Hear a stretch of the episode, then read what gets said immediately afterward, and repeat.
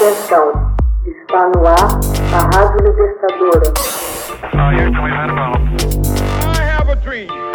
Assim sendo, declaro vaga a presidência da República. Começa agora o Hoje na História de Ópera Mundi. Hoje na História, 23 de janeiro de 1989. Salvador Dalí, ícone do surrealismo, morre na Catalunha aos 84 anos. No dia 23 de janeiro de 1989, Salvador Dalí, considerado o pintor mais importante do movimento surrealista e um dos artistas de maior destaque do século XX, morria aos 84 anos na torre de seu próprio museu em Figueres, na Catalunha. Rival talentoso e imprevisível de Picasso, arauto extravagante do surrealismo, coautor do curta-metragem delirante O Cão Andaluz, ao lado do cineasta Luiz Buñuel, Dali ganhou notoriedade junto ao grande público ao se apresentar na TV como o garoto propaganda do chocolate Lanvin. Viveu sempre cheio de excentricidades, com sua personalidade gerando inúmeras controvérsias, Muitos consideravam-no um gênio, outros tantos um louco. Dali era filho de um prestigioso notário da pequena cidade de Figueres. Aos 10 anos, recebeu as primeiras lições de pintura e demonstrou talento. O pintor impressionista Ramon Pichot foi seu primeiro instrutor. Mais tarde, estudou na Academia Real de Arte em Madrid. Foi reprovado duas vezes e nunca conseguiu terminar o curso porque, na sua opinião, não podia ser julgado por pessoas com iguais ou menores dotes do que ele. Viajou para Paris em 1928, quando conheceu outros pintores como Pablo Picasso e Juan Miró. Era a principal figura de um grupo de artistas surrealistas reunidos em torno de André Breton, o principal teórico do surrealismo. Anos mais tarde, Dali seria afastado do círculo, acusado de seguir o fascismo, de cultuar-se excessivamente e de enriquecer-se por meio da arte. Em 1929, já tinha encontrado o estilo pessoal que o faria famoso, a representação do inconsciente e a interpretação do universo onírico segundo as teorias psicanalíticas de Sigmund Freud.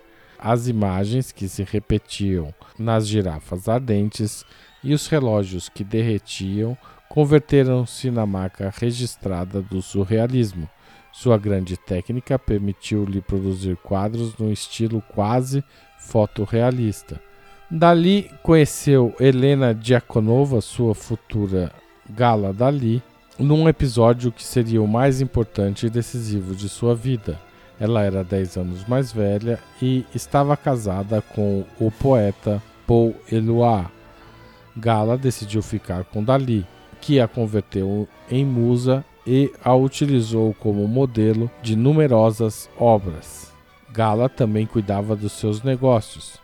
Ela era um fator de estabilidade e garantia de sucesso de Dali ao promover exposições na Europa e nos Estados Unidos. Em 1934, Gala casou-se com Dali em uma cerimônia civil em Paris. Apenas a partir de meados de 1965, o casal começou a se afastar, o que não impediu que Gala seguisse cuidando dos seus negócios. Dali faria sua primeira exposição pessoal em Nova York no ano de 1933. Um ano depois, visitou os Estados Unidos com uma ajuda de 500 dólares de seu amigo Pablo Picasso. Para fugir da Segunda Guerra Mundial, fixou-se por lá ele faria uma série de exposições espetaculares, entre elas uma grande retrospectiva no Museu de Arte Moderna de Nova York. Dali sentiu-se confortável entre a alta sociedade norte-americana. Celebridades como Gato Warner e Helena Rubinstein pagaram-lhe importantes somas por seus retratos. Além da pintura, ele também dedicou-se a outras atividades, como o design de joias e roupas, para a estilista Coco Chanel e a produção de filmes ao lado do cineasta Alfred Hitchcock. Dali e Gala regressariam à Europa em 1948 passando a maior parte do tempo entre Ligat, na Espanha, e Paris. Dali desenvolveu interesse pela ciência, pela tecnologia e pela historiografia, interpretando aspectos de cada um desses campos em suas obras. Outra fonte de inspiração eram os grandes autores clássicos, como Rafael, Velázquez e Ingres.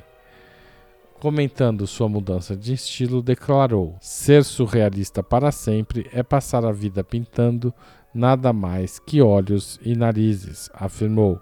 Em 1958, deu início à série pictórica que chamou de Pinturas da História.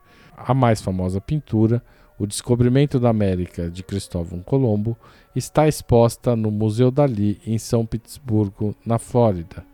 Os últimos trabalhos de Dali demonstraram técnica perfeita e meticulosa com uma ilimitada e fantástica imaginação. Dali foi obrigado a trabalhar seu trabalho em 1980 devido a tremores permanentes e debilidade irreversível nas mãos. Nunca pôde mais empunhar a palheta. Contudo, a pior notícia viria em 1982, com a morte de Gala. O artista cairia em profunda crise, da qual nunca se recuperaria. Hoje na história, texto original de Max Altman, locução de Haroldo Cerávulo Cereza, gravação e edição de Laila Manoeli. Você já fez uma assinatura solidária de Opera Mundi? Com 60 centavos por dia, você ajuda a manter a imprensa independente e combativa.